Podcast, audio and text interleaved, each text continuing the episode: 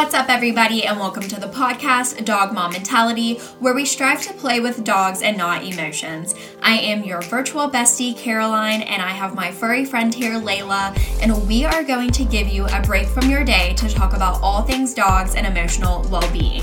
If you have ever been emotionally affected by your dog, then this is the podcast for you.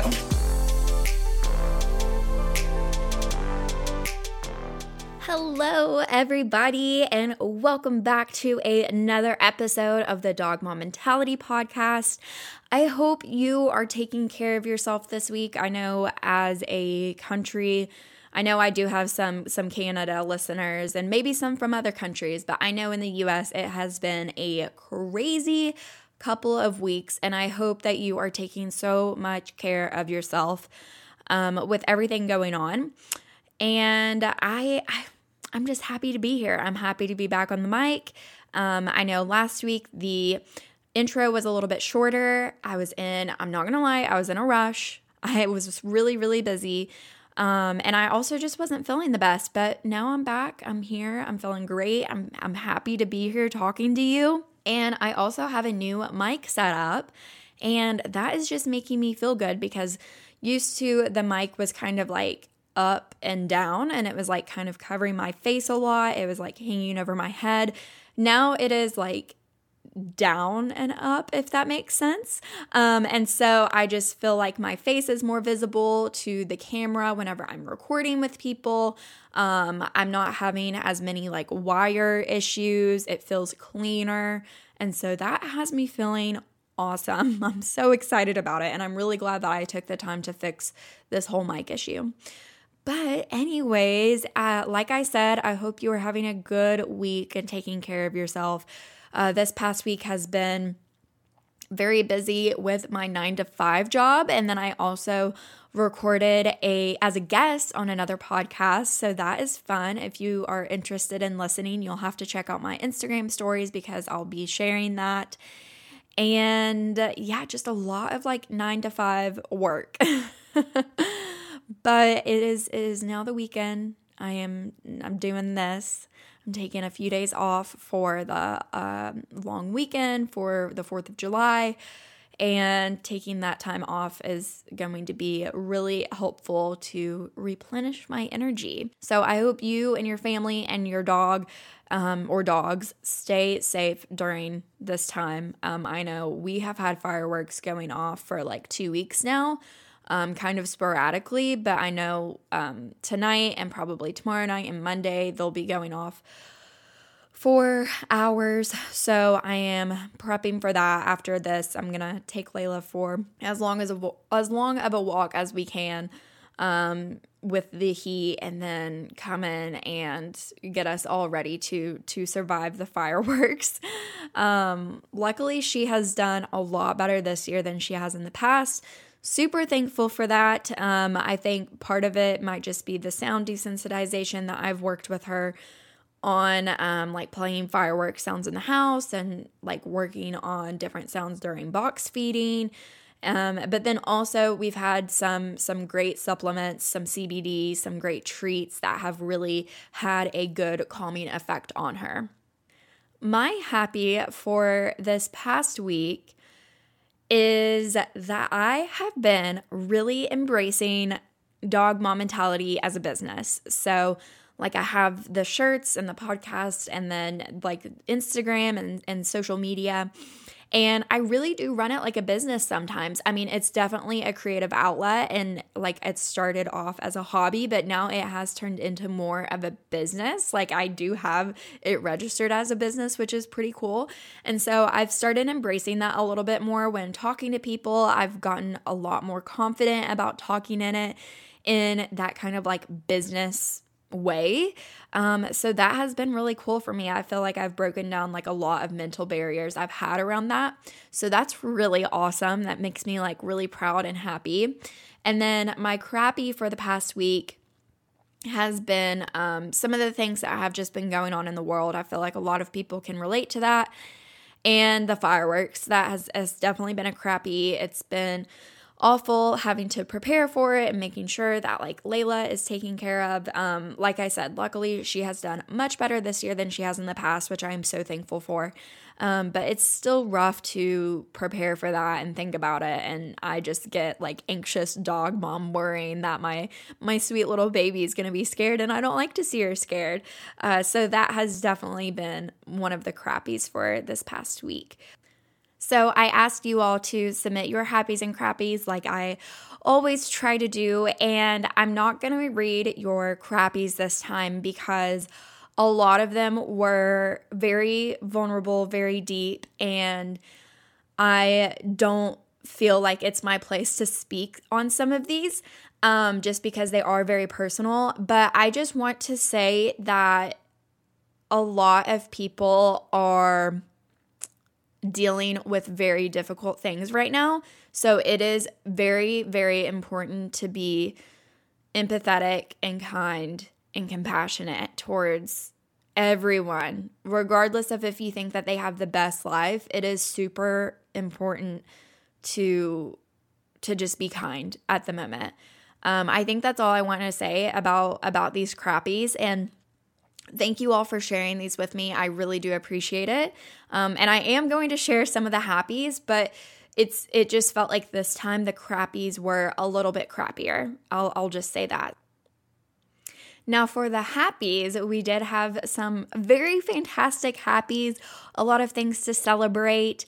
Um, so this person had their six-year anniversary. This person said they got their first job. This person said they secured their first paid partnership. The weather is cooling off, starting agility class, um, lots of like injuries coming to an end and getting like bandages off or stitches out, or like more freedom to do things after an, after um, an injury. This person said they felt really productive this week. That's amazing. Going on vacation. So lots of happies, which is so amazing, and I hope that each and every one of you really relishes in all of these. I have been dying to record with today's guest for quite some time, and I am so pumped to finally share it with you. So Jillian and her dogs, Dobby and Max, live at the Jersey Shore and love being outside. She says what makes them unique is that you wouldn't expect to see a girl and her two twelve-pound terriers crushing mountains all year round. Dobby is seven and Max is four, and although they may look similar, they have very different personalities. Jillian works full-time as an occupational therapist in a neuro rehab hospital and part-time as a freelance photographer doing portrait, lifestyle, and product photography. And I will say she is so good. I just, I love to look at her uh, photography of her dogs, especially with products. She does really, really great. When she is not working, you can find her outdoors hiking, camping, riding, climbing, and pretty much anything that includes nature. Jillian provides excellent insight on what it's like to adventure solo with your dogs and how to manage a reactive dog, amongst others, while hiking. This will be a really great episode if you have a dog who is reactive and you're thinking about bringing another dog into your home, or maybe you are already in this situation. Or if you are an owner of a small dog who is kind of reluctant to do big things like go on huge hikes with them. Jillian shows that it is all possible. It is all possible with two dogs. It is all possible with a reactive dog. And they are just so badass. I love it. If you like this episode, I would be so honored if you would give it a rating and a review on whatever platform you are listening on. And starting this month, we will be doing a raffle drawing for a shirt and a sticker from yours truly. All you have to do is rate the podcast, take a screenshot, and send it to me on Instagram so I know that you did it. Or you can leave a review and put your name or handle in the review so I know to add you to the raffle list. That is it. I hope you have an amazing week, and let's get into this episode with Jillian.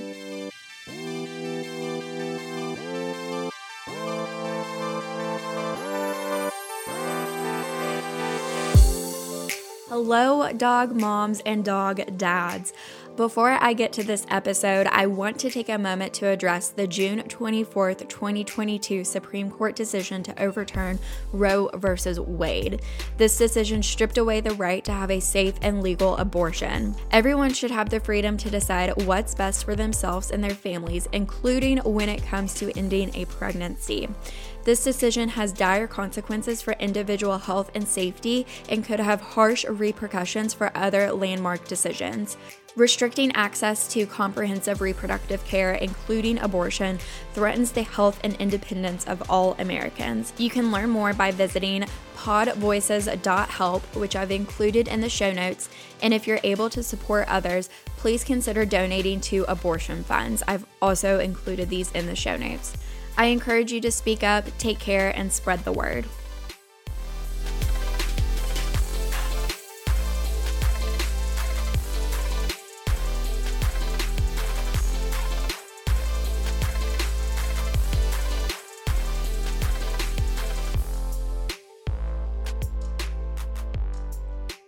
Okay, let's give a warm welcome to Jillian. She is the dog mom of two smaller dogs, which is pretty cool because they're small dogs that do huge hikes.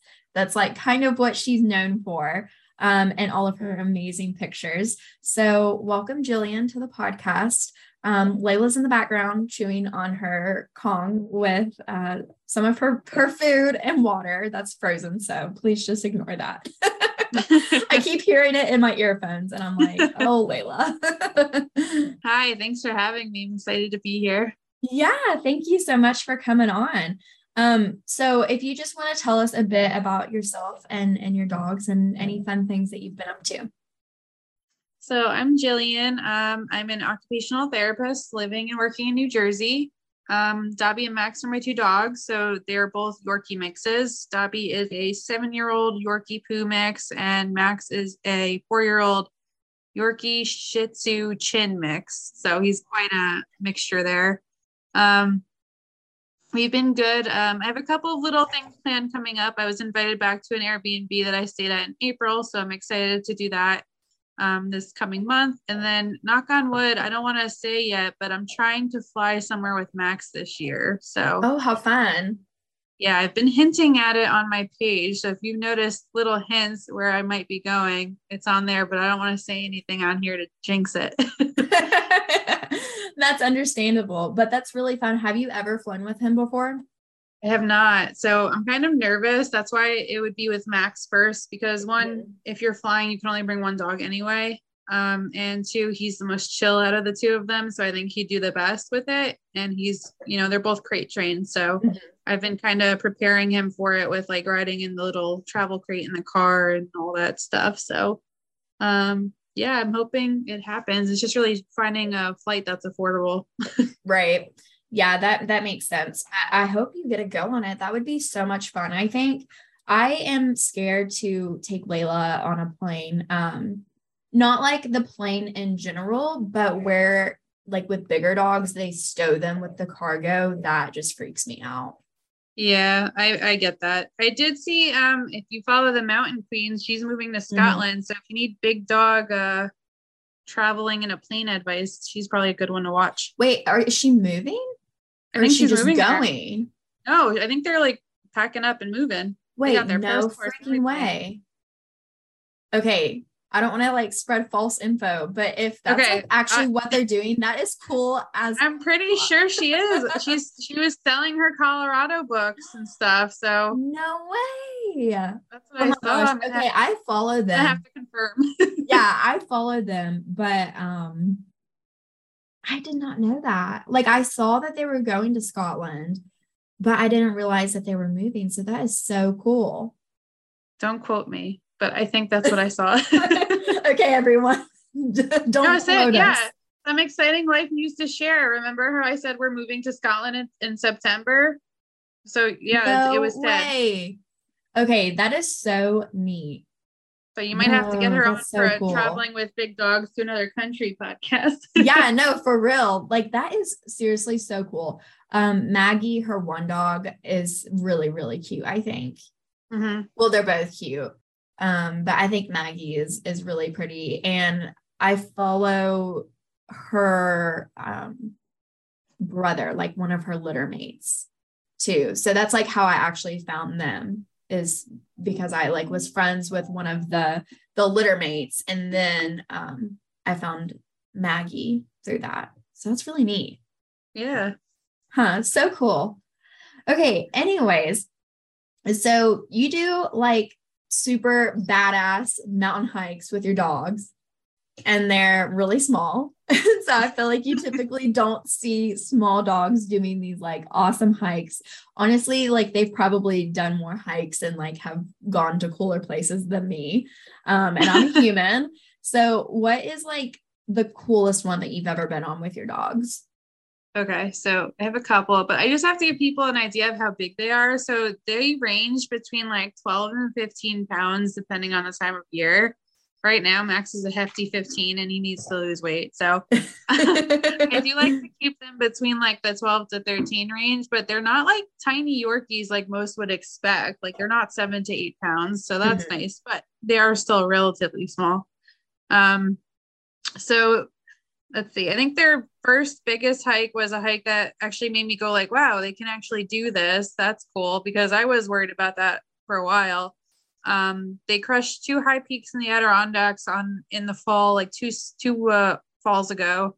And there was like sixty mile per hour winds on the peaks. There was like mud up to their bellies, um, in different parts of the trail. So those were our first big hike that I was like, okay, they can do this. Mm-hmm. And then, um, we did two large hikes on my fall road trip this past, uh, October. So I took them on like a week long trip up through like New Hampshire and, um, Vermont. Mm-hmm. So we did their longest hike, which was Mount Moosilauke in the South Peak Loop in New Hampshire. And that ended up being like eight and a half to nine miles, including the walk from the parking lot, which was a two thousand five hundred six elevation gain. Wow. Yeah. And then um, the hardest one, I think for both of us, was probably one of the shorter ones we did in Vermont called, um, it was like the Chin route of Mount Mansfield, which ended up yes. being, you know, that hike. Yes, I actually do. Unfortunately, like I'm going to say unfortunately, because we did not know what we were getting ourselves into. So we were going to Maine last summer and we were doing like a road trip. So we stopped in Vermont and we wanted to hike Mount Mansfield, but we like had no idea like what we were doing. We just like found one of the, the routes up to it. And we're like, okay, we'll just do this. Um, and we were in our van, so we couldn't like get to one of the easier ones, um, because of like the, um, like regulations. So what cars that they would like let go up there. And so we found this other one and we started going on it and we were like, wow, this is like really steep, like really steep. And we had Layla. And so then, um, we started like going up rocks. And then we were like, wait, why are we doing this? And then we we're like, we literally cannot get back down. Like it would be dangerous to go down. And so we just had to keep going up. It was very scary. Like I never yeah. want to do it again. It was so scary. And we like kept having to like, trail? I swear it was like, it was, I mean, we should have Sunset known. It was, Ridge. Well, that sounds familiar, but I swear this was like called Devil something. Okay, that's not the one I did. Like we should have known, like we should, but we didn't have self service, and so oh, yeah. we were like, "Oh, we'll just do this one." Like on the map, it seemed like pretty short. I swear it was called Devil something. We should have known by the name. We should have been like, "Yeah, we we shouldn't do this." Yeah, that. Um. So we did the via Sunset Ridge hike, which was a five point two mile round trip. Right. So you think five point two miles round trip, nothing like two two miles up, two miles down, or whatever, mm-hmm. two and a half miles. Um, but the elevation for that, for those two and a half miles was two thousand five hundred thirty-nine feet, mm-hmm. which is equivalent to the same elevation I did over four and a half miles on the hike, the longer hike. Right. So if you think about the steep, you know, the grade of the hike, it's a lot more over that short amount of time. Um, and this was after I had driven from Vermont because I was living in my car that week for like half the week. Mm-hmm. Um, I arrived at my trailhead parking lot, like bedroom. Essentially, I like slept at the trailhead that night. It was like a campground. Um, so I slept in my car. I woke up. I texted like my people to let them know, like, if you don't hear from me, like, right. This is um, I ate a bar, fed the dogs breakfast, and we like headed up the trail from there. And I was like really nervous, honestly, because I knew how steep this was, but I was like, oh, it'll be fine. We'll take our time. Mm-hmm. Um, but yeah, we started going up, and I think I was like a mile from the, the summit, and I actually stopped, and I was like, shoot, I don't know if I should keep going. Like they're, they're looking tired. Right. I'm getting tired. And you know, when I'm hiking by myself with them, it's a lot more risk than with somebody else, you know. Mm-hmm. I hadn't seen anybody else on the trail yet. So, you know, like if I get hurt or they get hurt, it's going to be a lot harder to get out of here. So I sat there for a bit. I fed them water, gave them some food, and I kind of let them lead the way. And if they decided to keep going up, then I'd follow them. And they did. And, you know, sometimes with dogs, I know they'll go past their pushing point, but I know my dogs, and they won't. Like mm-hmm. if they're tired, I know when they're tired, they're not going to keep going. So, um, you know, we just took our time and we made it to the top, and I was really proud of them. And I was proud of myself because I got scared too. I was like, shoot, this yeah. is really hard. Oh my gosh, totally. Like we aren't hikers like you are. And we were just like trying to go for a casual stroll. And then it ended up being terrifying. And yeah, like we had Layla, and, you know, we were, there were definitely parts that we felt like we were almost rock climbing, like not rock climbing, but t- to us, we were like, this is crazy.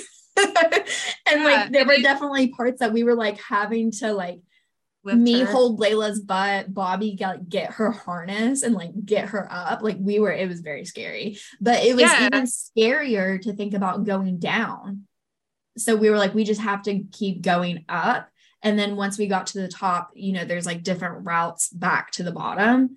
Um, mm-hmm. So I think like we ended up having to walk a little extra once we, um, like once we got to the top, like back to our car, because we wanted to go a safer route that was like less scary, but even if it was longer.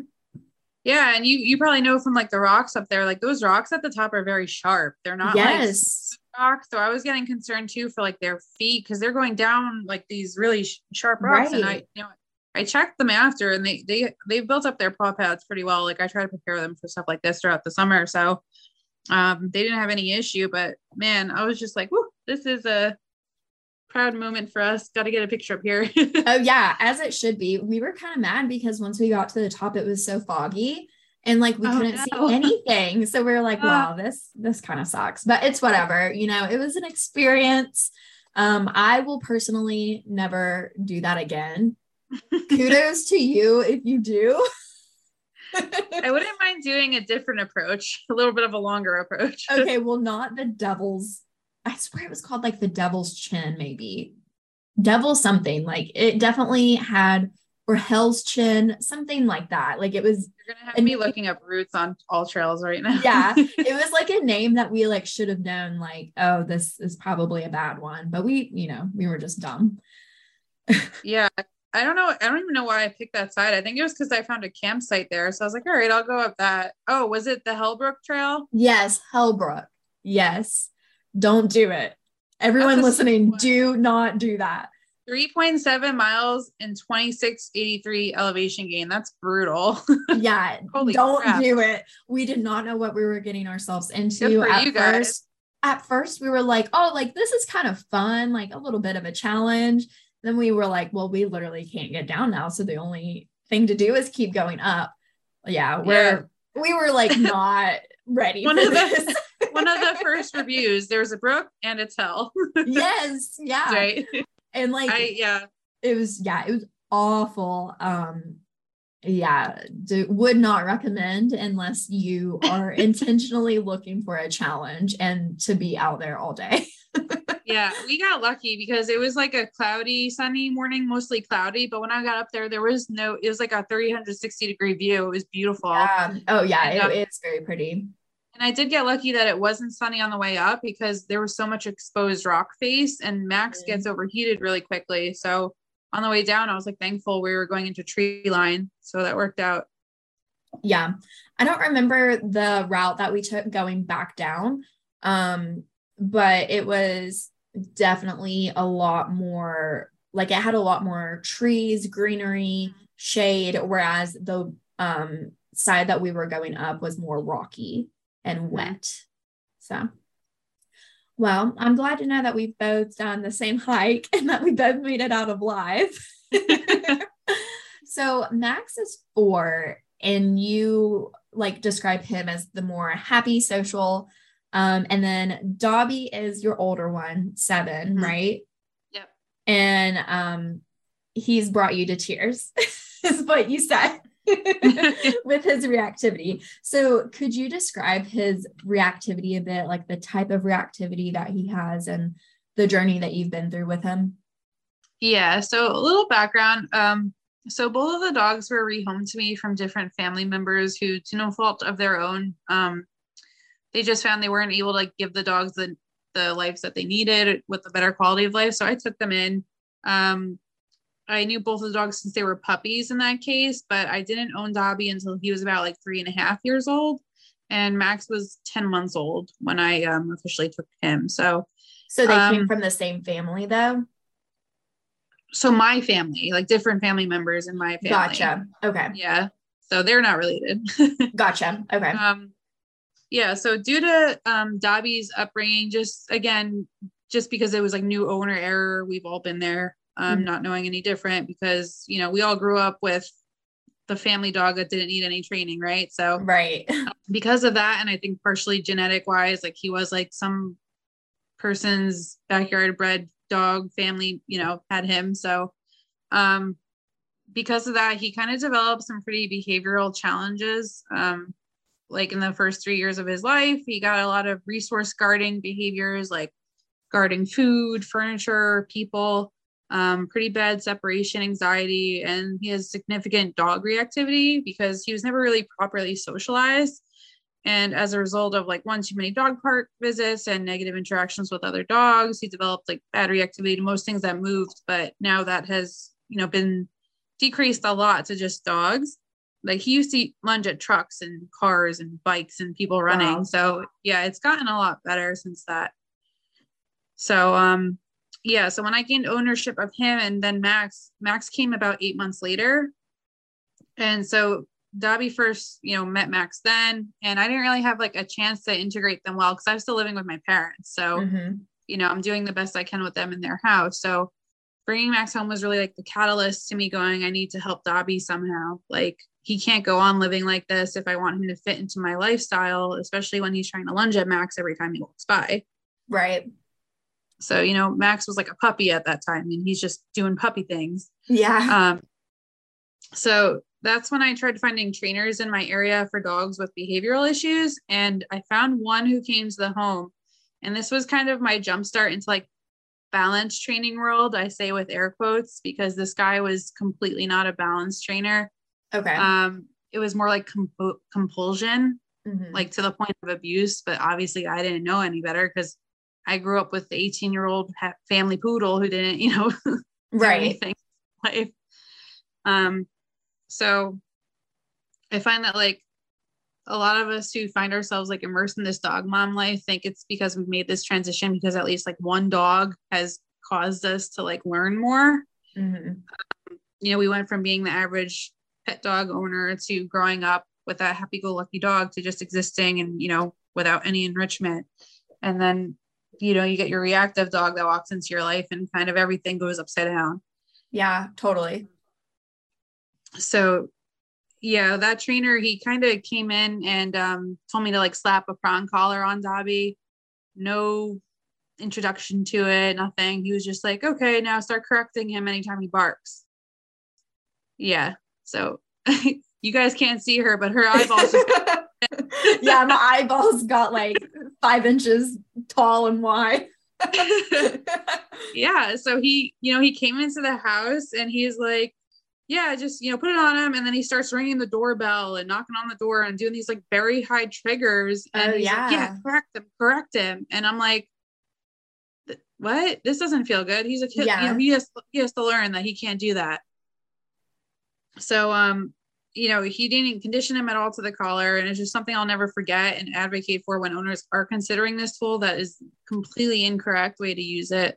Mm-hmm. Um, you know, it's supposed to be like a pressure release, like anything, you right. know? So that was like, and it was unfortunate because I didn't learn more. I started to stay on that kind of spectrum in that balanced training world. And then I had to kind of unlearn all these things that were incorrect, mm-hmm. you know, and almost like set us back a bit.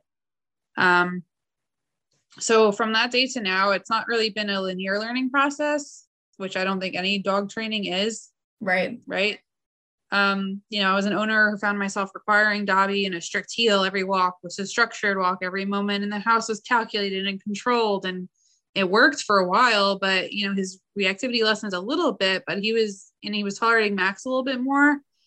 Um, I was able to crate train him and begin to find comfort in that, but we plateaued and then regressed after a while.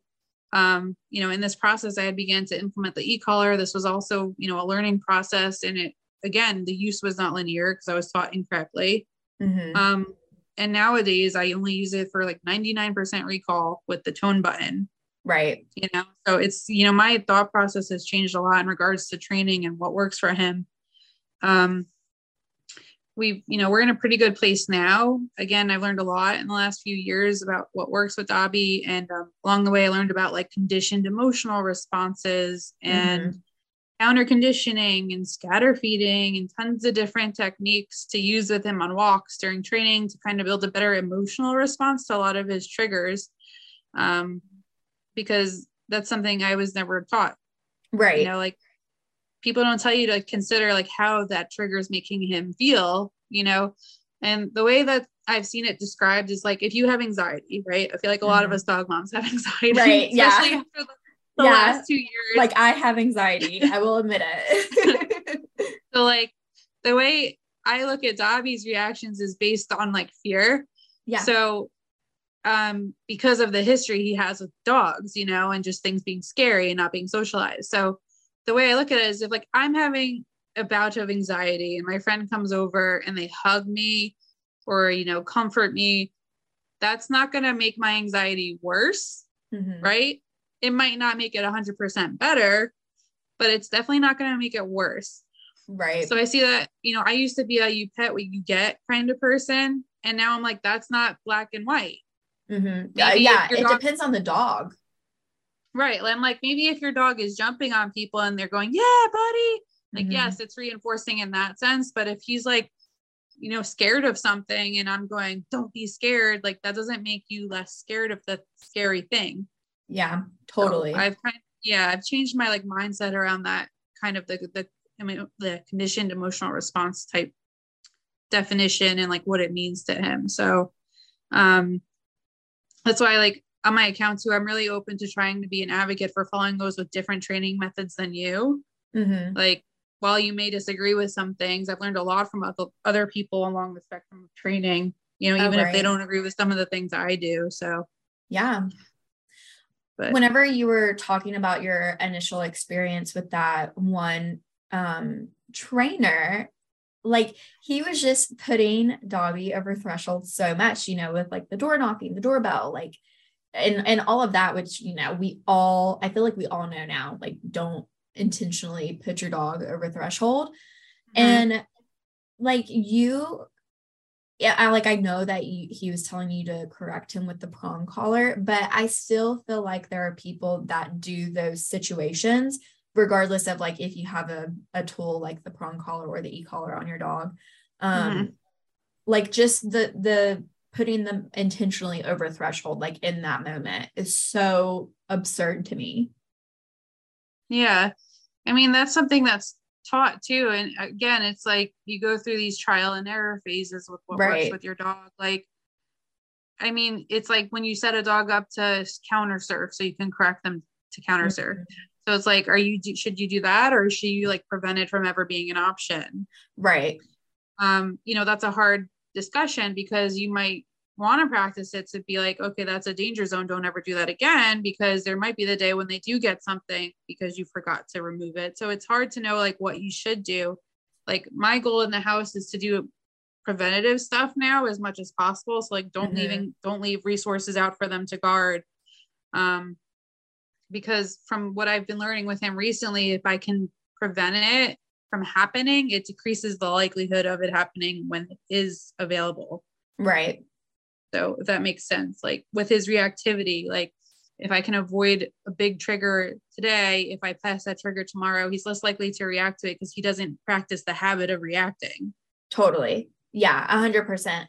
Do you feel like whenever you were in that like very strict training, like rigid, um, you know, like lots of obedience type of thing, like you said that you were doing that and then you kind of plateaued and then you ended up regressing again. Do you feel like it was because during that time, whenever like you were kind of like using the rigid structure for, for lack of better terminology, do you think it was because like he just like, I don't know how to explain this without like it sounding kind of like weird or bad or something, but like he just like lacked confidence because he was never making decisions on his own. And so like whenever you put him in a position where he could, you know, make his own decisions, he was like, well, I don't know what to do because mom's always yes. had me in this like very rigid structure and like always been obedient and told me what to do. And then, then it's like, now that I have freedom, I have no idea. Yes. So I feel like a lot of people who might be doing this currently will notice that they'll have setbacks once they start giving their dogs more freedom, mm-hmm. especially if they go from this like one hundred percent structured all the time to like, okay, here's some free room. Oh, look, you messed up, back to the structure. Mm-hmm. Um, because I was like, oh, well, he can't make his own decisions because they're always wrong. So I'm going to make them for him. But then he never got the chance to learn what is right, what you should do. But like, in a free shaping kind of way versus right. me like being like, this is what you should do. Cause change doesn't come from somebody else telling you to do it. Change comes from you volitionally wanting to change yourself. And that applies in my job. It applies in the dogs. Right. Mm-hmm. So same with recall. Like I backed off the e-collar recall because I wanted them to be reliable with verbal recall. Mm-hmm. You know, the e-collar is really just a backup, God forbid, or you know, like a reinforcer here and there, but majority of the time it's verbal and food that I'm calling back with because tools fail. Right. Mm-hmm. Um, yeah. yeah. Our e-collar actually, one of the, like the, the like prongs on it actually like broke off. And so the circuit like isn't complete. Like the electrical circuit is not complete. And I didn't realize it until just the other day. So I feel like everything that Layla's been doing, you know, here recently, like with her recall and stuff has, you know, just been without the e-collar because it mm-hmm. wasn't working. yeah. Yeah. So, um, I took a break from it and I went back to like harness or collar and a long line mm-hmm. and food, you know, and I started just playing with intermittent rewarding and just making recall fun and like building that relationship. Cause I noticed like when I did recall, it was more like, cause I was doing the button, like the tone, mm-hmm. you know, and I want my dogs to come to me because they want to come, you know, not just because right. I just told them to. Um, it's really the same with Dobby. So like on my walks recently, I've been doing a lot more like food reward, eye contact reward, but I'm not doing a lot of like pressure with the leash. Like he walks in a pretty nice heel on his own now. Like my dogs, I don't really have, to, I don't really hold them in a heel anymore. It's more so just don't pull on the leash and then we can, you can walk wherever you want, in front of me, behind me, whatever. Mm-hmm. Um, But on walks, typically I'll utilize changes of direction, food scattering, or, you know, recall, like little bits of backwards running, whatever, to make the walk more interesting. But when we pass triggers now, I find him doing a lot more of like, oh, is that okay? And he'll look mm-hmm. to me and I'm like, yeah, that's good. Oh, that's and awesome. Yeah, it's so awesome. Like, and you can just tell like he'll, there's moments where like he'll look and like he might get a little tense. And that's like when trainers used to be like, correct that. Yeah, correct it like before he reacts. Right. And I tried that.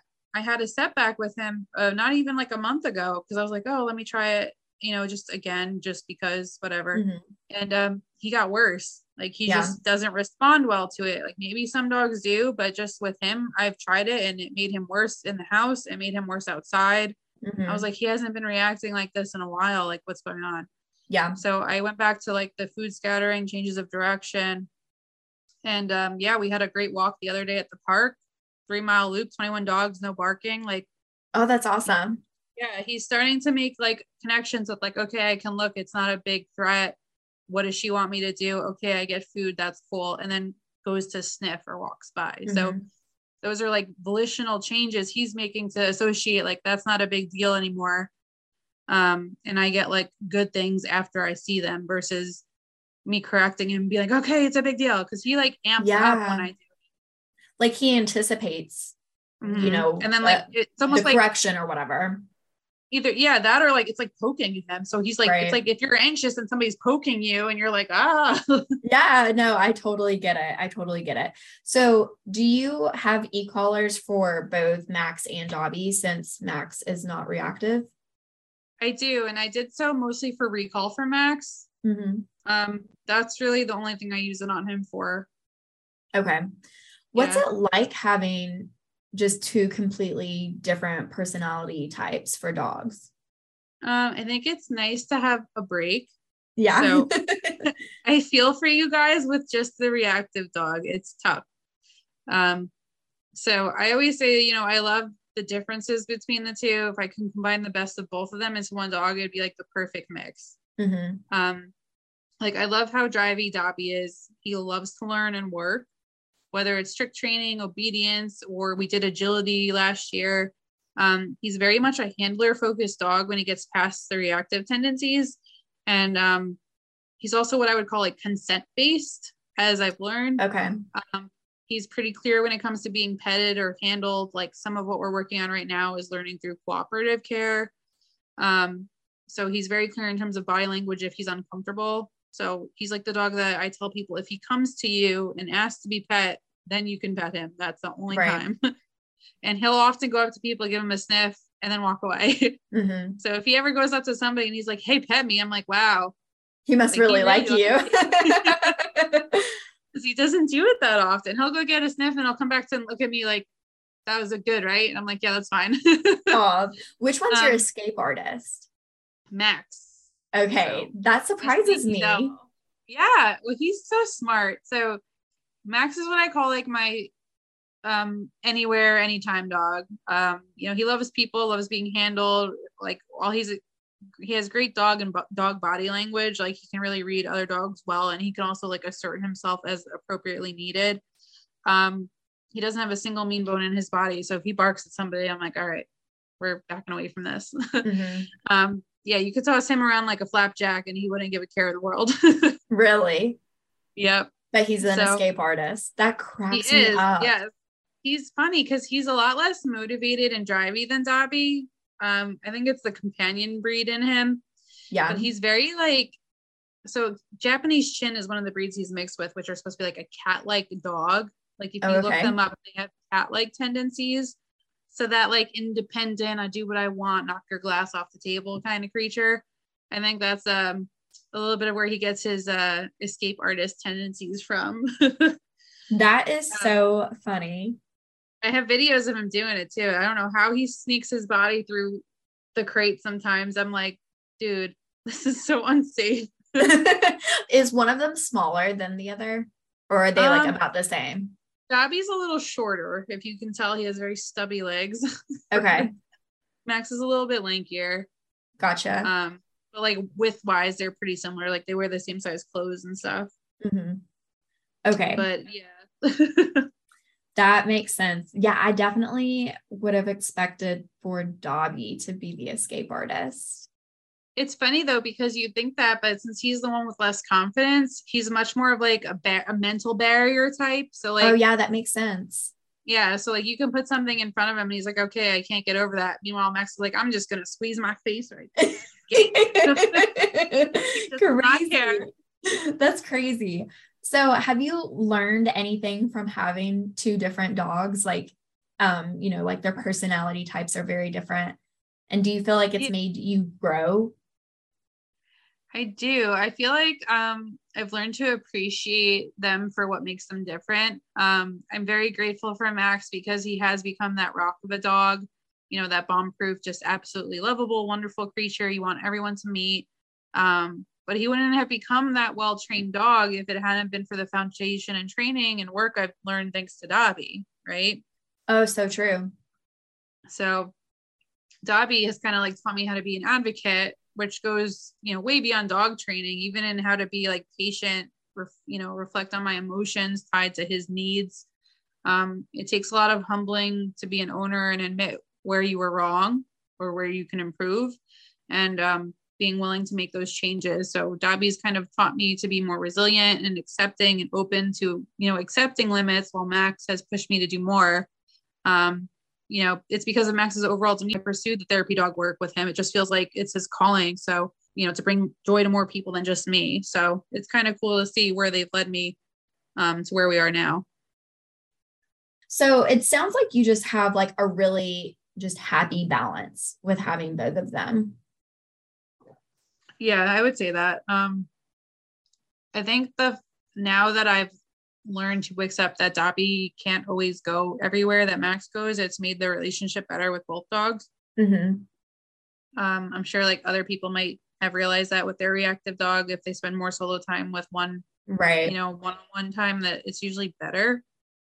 Even, even with Max, like they they will both react to each other, or like Max will feed off of Dobby or Dobby will feed off of Max on a walk. Um, recently they've actually been better. So I have been walking them together again, but like in the beginning, like if Dobby barked, Max would be like, yeah, I'm gonna back you up. I don't know why, but I'm gonna do it. You know, or like if Max stiffens, because Max doesn't react, but he'll like sometimes mm-hmm. take a look, then Dobby will be like, what, what is it? You know, what should we do? I'm like, no, stop. That's funny. Um, that's why like my focus is usually on Dobby. So I don't micromanage right. Max, because if I can keep Dobby under threshold, Max follows suit. Right. Yeah, that makes sense. Did you have to do like a lot of management with them whenever you first like introduced Max to Dobby? I had to keep Dobby on a leash in the house because he kept lunging at him. And he was just a right. puppy. Like Max was just a puppy.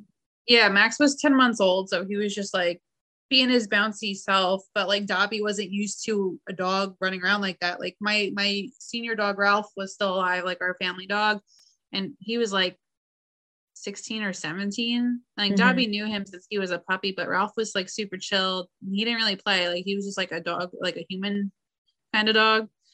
Um, so yeah, Dobby didn't have any other experience with like a dog like Max. Right.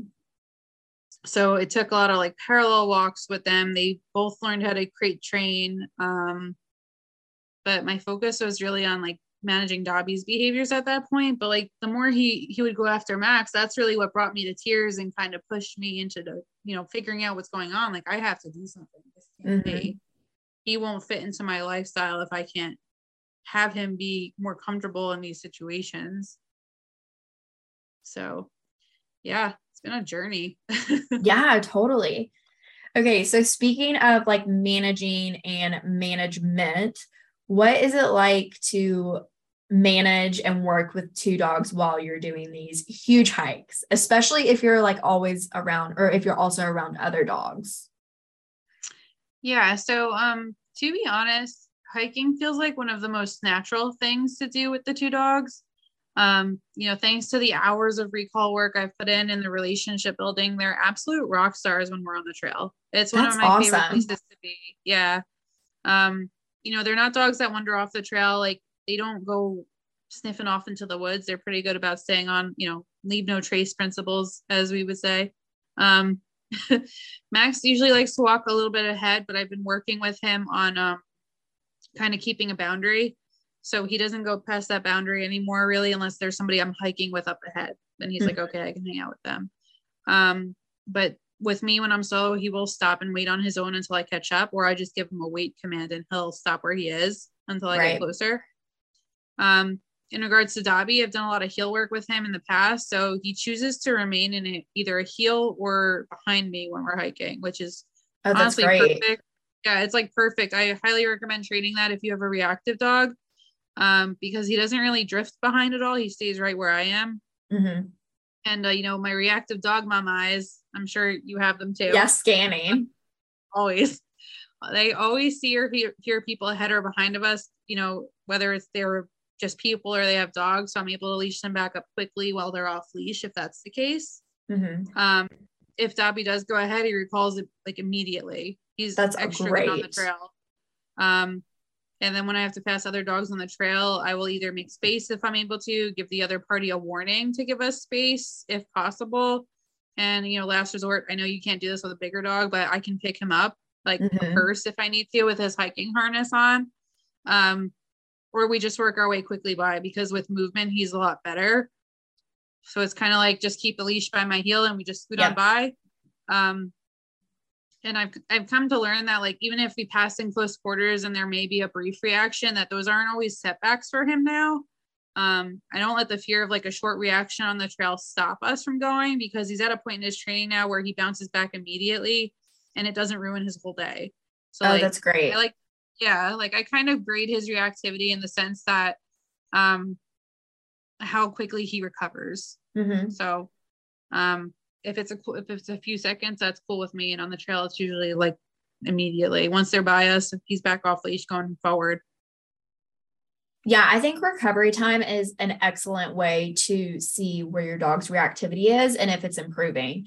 Um, I use that a lot with Layla. So she's not super dog reactive, actually. Um, and so she's more like fear-based reaction to like sounds, sights, um, like different objects, like a skateboard, scooters, anything like that. Um, and she runs though. So she's not a fight dog. She's a flight dog. Um, yeah. And so that is what really terrifies me whenever we're on hikes. Um, and just because if something were to come out of nowhere and it scare her, yeah. it could, you know, make her go into flight mode. Um, that has happened once whenever she was a puppy, and it was because she's very scared of water, and we were at like a swimming hole and people were jumping in and splashing, and it just freaked her out.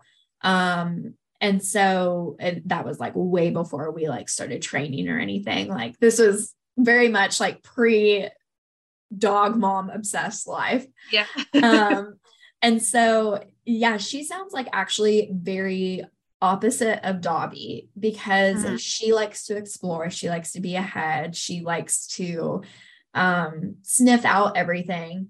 Um, but I will say, I don't think like she would ever have a super bad reaction on a hike unless we were like, unless there were gunshots, honestly, or like uh-huh. fireworks that went off. Yeah.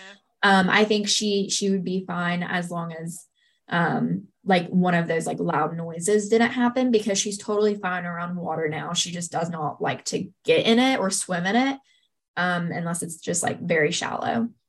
In terms of like hiking for us, the recall is like, it has to be spot on, just because I always want to make sure to give other people space, and like other, I have to watch for other animals like squirrels and deer yeah. and that kind of thing. So that's like the good thing with them. Like, if I give them the chance, like in my yard, they'll go after squirrels or rabbits, but like on the trail, like if I say like a no or leave it, they, they listen, you know, mm-hmm. like there was chipmunks tormenting Max on our last hike, but you know, he's like, all right, I'll cheese it, but I'll stare yeah. at it. um, but yeah, we've, I mean, we've had off-leash dogs come running up to us. I've had off-leash dogs coming and their owners are far away. Like it, you gotta kind of be comfortable with just being like, no, and putting your hand right. out. Um, I always leash my guys first. That's the absolute priority. So even if the dog's right at my feet, as le- as long as I have control of mine, I can start doing what I need to do with that person's dog. Um, but typically if I'm by myself, I will yell ahead, like my dog is not friendly, or my dog doesn't like other dogs. Like, can you leash back up? And they either will, or they'll like pick their dog up if they don't have a leash mm-hmm. with them. Um, And it is nice when I do have somebody to hike with, because usually they'll go ahead and then they'll either be like, hey, dog coming, or they'll tell the people ahead, like, hey, my friend's dog doesn't like other dogs. So mm-hmm. that's always a nice, like little perk. Yeah, that's great. Do you have to like mentally prepare for hikes at all? Like, do you have to like mentally prepare yourself to go out and say no? Or like, did you ever have to kind of get that confidence? Um, honestly, I don't think I ever really thought about it. Um, I don't think about it now. It's just so habit. Um, don't, you know, like my, I was always scanning in the neighborhood as it was. So on the trail, I almost feel like I get to relax, because when you're on a trail, they're only coming from one of two directions, behind you or right. in front of you. Right. So there's a lot less places you need to look. Um, and you can typically hear people or see them coming ahead of time. You know, whenever we go around a blind corner, my dogs are always right near me just in case. Mm-hmm. But other than that, I feel like all of us get to kind of take a deep breath, because there's not a lot of stuff to, you know, deal with. And typically I always aim to hike at less busy hours if possible. Yeah. Um, I'm an early start, early morning kind of person, because there's always going to be less people going up. And then if you pass people on the way down, it's not a big deal. Um, but yeah, so that's the one thing I would say, if you're trying to hike with a reactive dog on a busier trail, try to get there as early as you can, because you could guarantee almost that you'll have the trail to yourself at least one way. Yeah, for sure. For sure. So you are a solo dog mom, right? And so like, I always have my fiance to fall back on if I'm sick or like out of town or whatever. Um, and I'm really thankful for that. So like, I don't know how some of you like single dog owners do it sometimes. Like, it amazes me. Like, I applaud you so much, especially with having multiple dogs. So what has that experience like been like, and do you feel like it's shaped you in any way? Yeah. So it's something I haven't, like, I'm lucky to have, uh, one of my best friends. You've probably seen her dog on my account a few times. She's local, so she's always willing to watch the dogs for me. And we kind of do that favor for each other. Or, you know, we, we're the kind of friends where it's like, you get my bill, I'll get it next time kind of people. Right. Um, so she's, she knows how Dobby operates, and she's really great at managing him with her dog in the house. So she's been kind of my priority dog watcher when we're not traveling together. Um, Max, I feel like I can leave with anybody because mm-hmm. he's so good. So it's more so Dobby that I have to worry about, because um, he has had instances where he's landed teeth on people because he was resource guarding, or he right. didn't like how you, how you moved him off the couch. Right. Um, so those are things I kind of like warn people, like he has commands for those things, so you don't have to physically touch him, you know, to get him away from a resource or whatever. Um, and he is also muzzle trained, if that's like a best case scenario for somebody, like if you don't feel comfortable, like he has, he knows how to wear his muzzle if he needs it. Mm-hmm. Um, but I feel like with being a solo dog mom, it's kind of forced me into having to like put someone else first, in the sense that it's so automatic for me to consider the dogs, um, when I'm making most of my decisions. Um, you know, while I'll never say I know what it feels like to be a human mom at this point, I do think that there are a lot of parallels from the moms that I know in my life, where it's like, you know, when you make plans to do something, you have to consider, can the dogs come, or who will watch the dogs, or how long can the dogs tolerate this crowd or this environment? Um, along with like, what do I need to pack for the dogs for this trip? You know, they have their own suitcase full of like food, toys, clothing items, comfort items, medications, like, you know, um, I also have to like plan things knowing that at any moment I may leave or turn around on a trail because one of them gets hurt, or they just are done, you know? Mm-hmm. Um, this happened once on one of my solo trips to the Adirondacks. I was going to do one more hike. We got about a mile in. It was drizzly. We had done a few hikes that week, and the dogs were just lagging behind me. And I was like, dang, like I really wanted to get to this viewpoint, but they were like, no. So we turned around. Yeah. Yeah. You know, I feel like it's very similar when you have kids. Like you can say, we're going to go to the water park, we get there and the kids have a meltdown. Okay, well, I guess we're going home now, you know? Um, so I find like in some ways I do find myself becoming, like if I do become a human mom in the future and I find that dog dad to take care of the boys, like um, having them has kind of prepared me, and knowing things aren't always going to go as planned. And, you know, because it's a mindset I've already had for so long, um, you know, before I lived on my own with them, my parents would watch them when I'd go hiking or on trips. And I'm not going to lie, it was a lot easier, mm-hmm. but, um, you know, it's definitely more difficult planning for the dogs, but it also makes solo travel less lonely and like a little bit more fun, because you get to kind of, you get the joy out of seeing your dog experience the things for the first time. Um, and it's also like a great conversation starter. So you, you do get to meet people like along the way. And I, I really enjoy that aspect of solo travel. Man, I love that. And I was thinking about it, um, because you said like, they do so well on hikes, like your, your dogs do. I mean, like you have to remember that that's like just a ton of biological fulfillment with, for them. Yeah. They love um, it. It's, yeah. It's like so you fun. Said, it's like a, you know, reset, like a mindset reset for, for all three of you. And so yeah, that's like the best case scenario.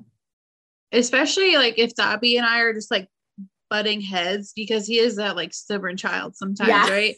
um, whenever we are in that kind of rut, we go to a trail because yeah. we, we are like on the same page on the trail. He has his happy eyes on, his little wiggly tail. Like he is just so content and he's like, yeah, this is great.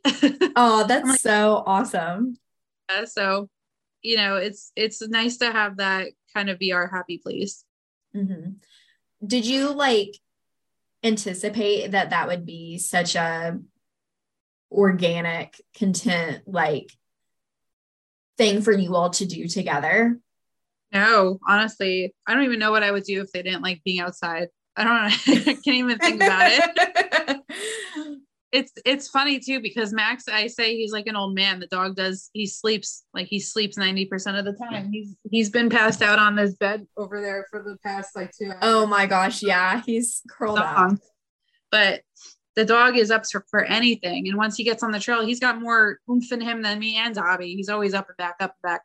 Um, Well, but that's yeah, why he sleeps so much. So that he I know, right?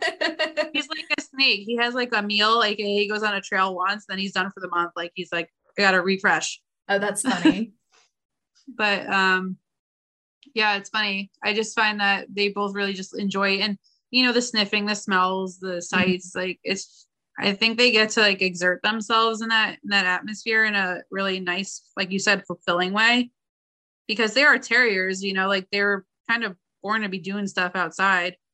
Um, so I don't know. I, I don't know what I would do if they didn't like being outside. Man. Yeah. That would be nuts because it, it just, yeah, they just seem like that they're made for it. Yeah. I mean, I see people who have dogs and they're like, yeah, they don't like, they go for like a mile walk and they're done. I'm like, oh man, I don't yeah. even know what I would do in that situation. Yeah. I know dogs like that. My dog growing up was like that. Like he, mm-hmm. you know, he was very content inside. Yeah. And it's, it's funny because people see them and, um, they're like, oh, they're not going to be able to get up that. Like there's a lot of scrambles. And I'm like, do you guys see how small they are? Like if I need to, I can just hoist them up myself. It's not a big deal. Right. But they, they do, they scale stuff like three times, four times their size. You know, I don't really help them that much on the trail. They don't often get a lift from me. Maybe once I've had to give Max like a little bit of a ride because he got tired, but, um, and all the times we've gone hiking, I haven't really assisted that much. Huh. That is crazy.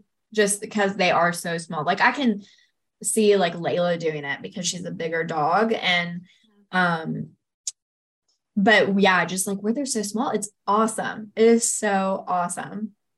Yeah. I almost feel like I have more confidence hiking with them because they are small, knowing like, God forbid, if I had to, I can just put him in my backpack and carry him out. Totally. I could not do that with Layla. She is way too heavy. No. I like picked her up today for a picture and I was out of breath afterwards. I was like, they're basically the weight of a backpacking bag. So yeah, yeah, they're tiny. Okay. So to wrap things up, I want to ask you, what does having a dog mom mentality mean to you? Um, so I had to think about this. I feel like it's going to be funny.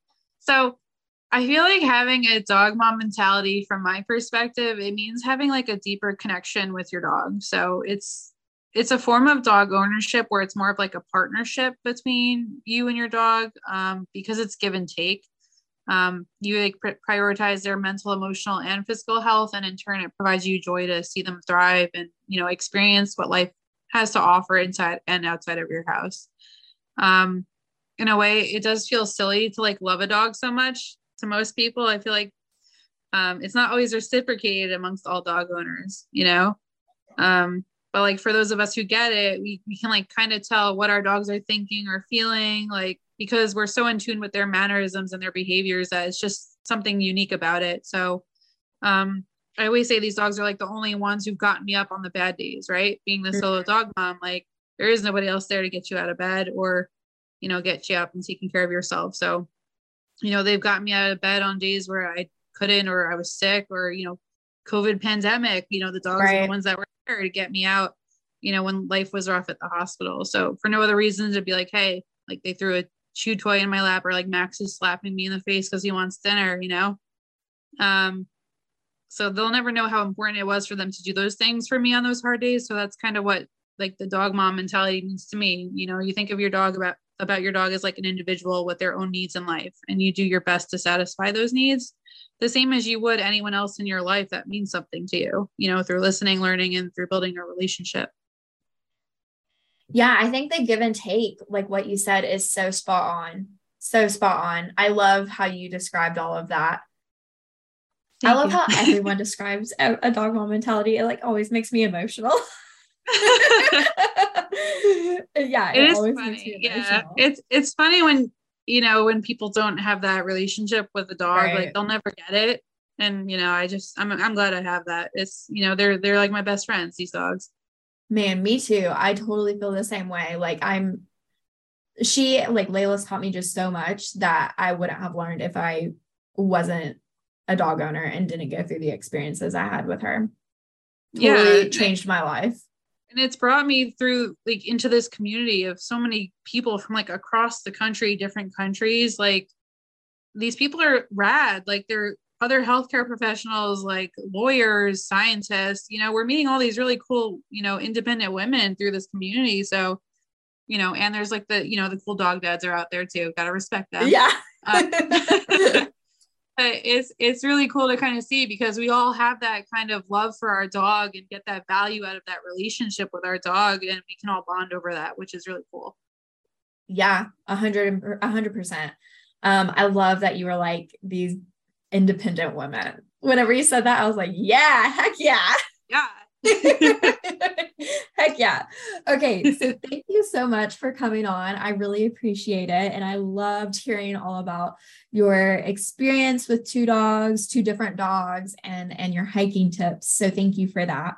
Um, if you want to tell everyone where they can find you on Instagram and whatever other social media that you have.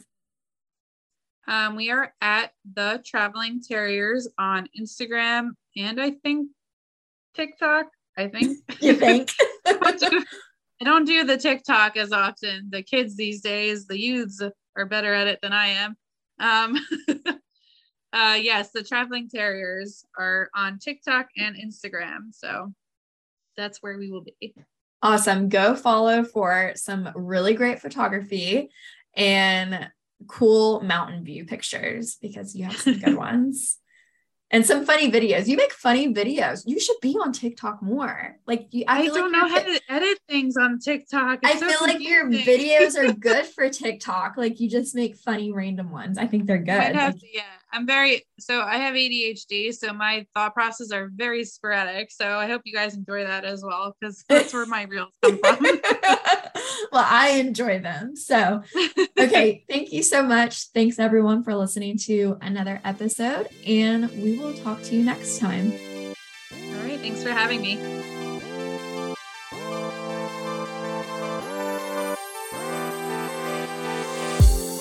Thank you all for listening to another episode of the Dog Mom Mentality podcast. My name is Caroline. You can find us on Instagram and TikTok at Dog Mom Mentality. And if you haven't already, please make sure to rate, review, and subscribe wherever you are listening. I hope you have a great rest of your day. And if nothing else, I hope you get to play with your dog today.